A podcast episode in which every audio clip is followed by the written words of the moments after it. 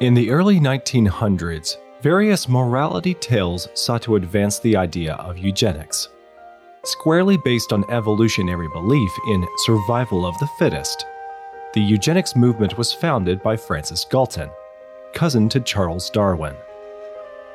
This taught that just as a farmer controls the breeding of his livestock to enhance the quality of his herd, promoting the childbearing of ideal people and preventing undesirable people from having children could improve the human race. One of the most popular pro eugenics accounts was the story of Deborah Kallikak.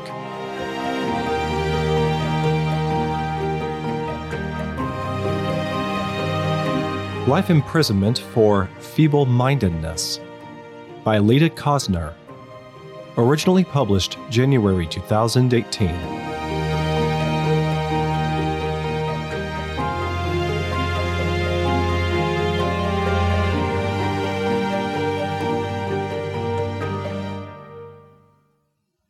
The story of the Kallikak family supposedly went back to an ancestor codenamed Martin Kallikak, who as a young man had a relationship with a feeble minded barmaid that resulted in the birth of Martin Jr.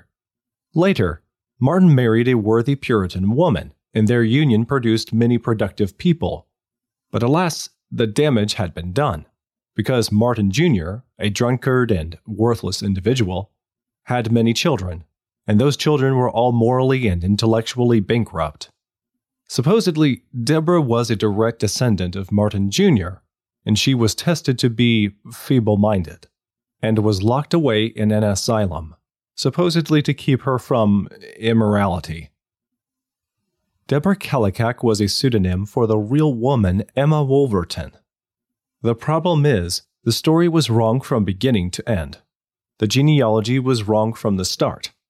Martin and Martin Jr. were second cousins, not father and son, and were both the offspring of respectable married couples and the testing used on Emma was invalid, as they didn't take into account her complete lack of previous schooling when she first came to the asylum. Later evaluations also tended to downplay the significant gains that she made in learning practical skills. In fact, visitors to the asylum frequently expressed astonishment that such a feeble minded woman could present herself so well. But unfortunately, no one ever doubted the story that Emma was feeble minded. Emma entered Vineland Training School in Vineland, New Jersey at eight years old, and as a young woman was transferred to the women's institution across the street. She was never offered the chance to have a life of her own. She was not offered freedom until she was far too old and ill to accept it. She died in 1978 at 89 years of age, having been a victim of a cruel branch of pseudoscience. Some might wonder why Emma Wolverton is important today. It is a sad story, but she died almost 40 years ago. Today, eugenics has a bad name because the Nazis used the ideology to support exterminating Jews and other lesser races, after using it to justify murdering large numbers of mentally and physically handicapped people in the name of preventing them passing on their supposedly inferior genes. But when Emma first entered the Vineland Training School, it was the scientific consensus in the Western world, accepted by all preeminent researchers in the field, and approved by the U.S. Supreme Court. Buck v. Bell, 1927. It seemed self evident, enough to justify the lifetime incarceration of some feeble minded people, and the permanent sterilization of tens of thousands more. We look back in horror on the atrocities committed against people whose only crime was being poor, uneducated, or otherwise disadvantaged, who were abused to advance a theory that built the careers of some of the most famous scientists of the day. But it's easy to forget that scientists still make pronouncements that affect the life and death of people today.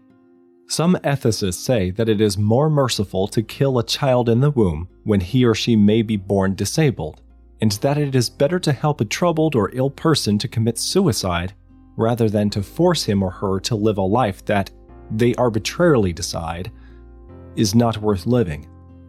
someone as famous as Richard Dawkins proclaimed that the moral thing was to abort a Down syndrome baby and try again. And Peter Singer, professor of bioethics at Princeton University, infamously remarked that some animals have more moral value than some newborn babies. The only worldview that upholds the value of all human life, regardless of intelligence and ability, is the Christian worldview. Because Scripture teaches that all human beings are created in the image of God and are thus inherently valuable, despite that image being marred by sin.